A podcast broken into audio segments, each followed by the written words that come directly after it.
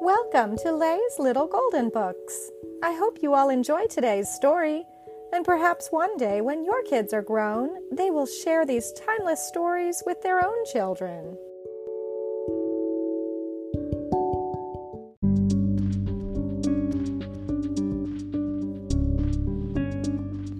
Ghostbusters, Who You Gonna Call? Adapted by John Sazaklis, a Golden Book. Erin Gilbert, Abby Yates, and Jillian Holtzman were scientists in New York City who studied ghosts. They believed ghosts were real, but they didn't have any proof. They were determined to change that by making contact with the spirit world. Erin had heard that the old Aldrich mansion was haunted, so she got the team together to investigate. Inside, they found a real ghost, and it wasn't scary at all. In fact, the ghostly lady was eerily beautiful. Erin approached it and said, "She looks so peaceful." Sploosh! But in a flash, the ghost turned nasty and sprayed slime all over her. Abby was thrilled. "Ghosts are real," she said.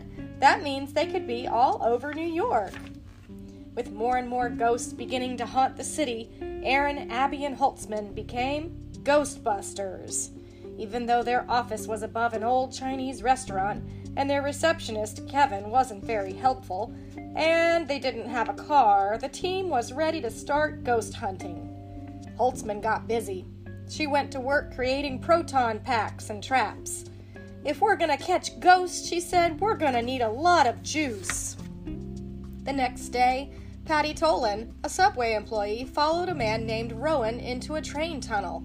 He was doing something suspicious with a strange device that started to spark and glow. A frightening ghost named Sparky appeared, scaring Patty out of her wits, but she knew who she could call for help. After meeting the Ghostbusters, Patty joined the team. She had read books about New York and knew the city better than anyone. Patty borrowed uniforms for the team from her subway job, and she even got them a car. They named it Ecto one. Now they were officially ready for business. First stop, a supernatural disturbance at a heavy metal concert. The Ghostbusters arrived at the concert hall where a menacing ghost named Mayhem had trashed the stage. Erin shouted, "Let's crash this paranormal party!"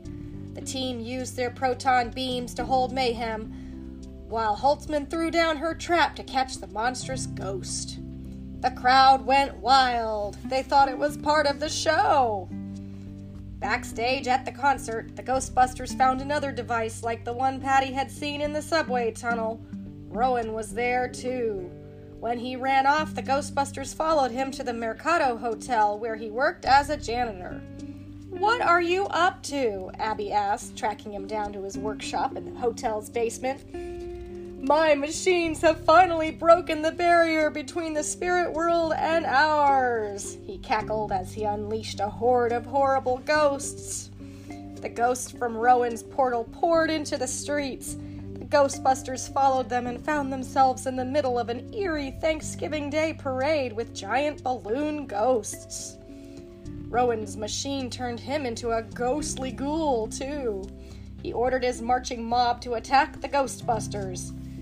"That's a lot of creepy," Patty exclaimed. Holtzman launched a proton grenade that blew the nearest nasties into puddles of ectoplasmic ghost goo. Splat! Zap! The Ghostbusters fired up their proton packs and fought their way through the ghosts. Crackle! Pop! Rowan was furious. He transformed himself into a giant ghost and tried to stomp the Ghostbusters. The team made a narrow escape. "We need to close that portal," Abby cried. The Ghostbusters combined their proton power into one concentrated stream of energy aimed at the portal. "Let's light it up!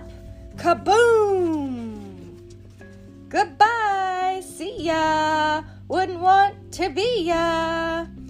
There was a mighty explosion, and then the portal began to pull the spirits back into their own dimension. Unable to escape its pull, Rowan vanished into the swirling portal, too. The Ghostbusters had single-handedly saved the city from paranormal peril. Now everyone in New York knew exactly who to call. Ghostbusters! Ghostbusters! Ghostbusters! The end.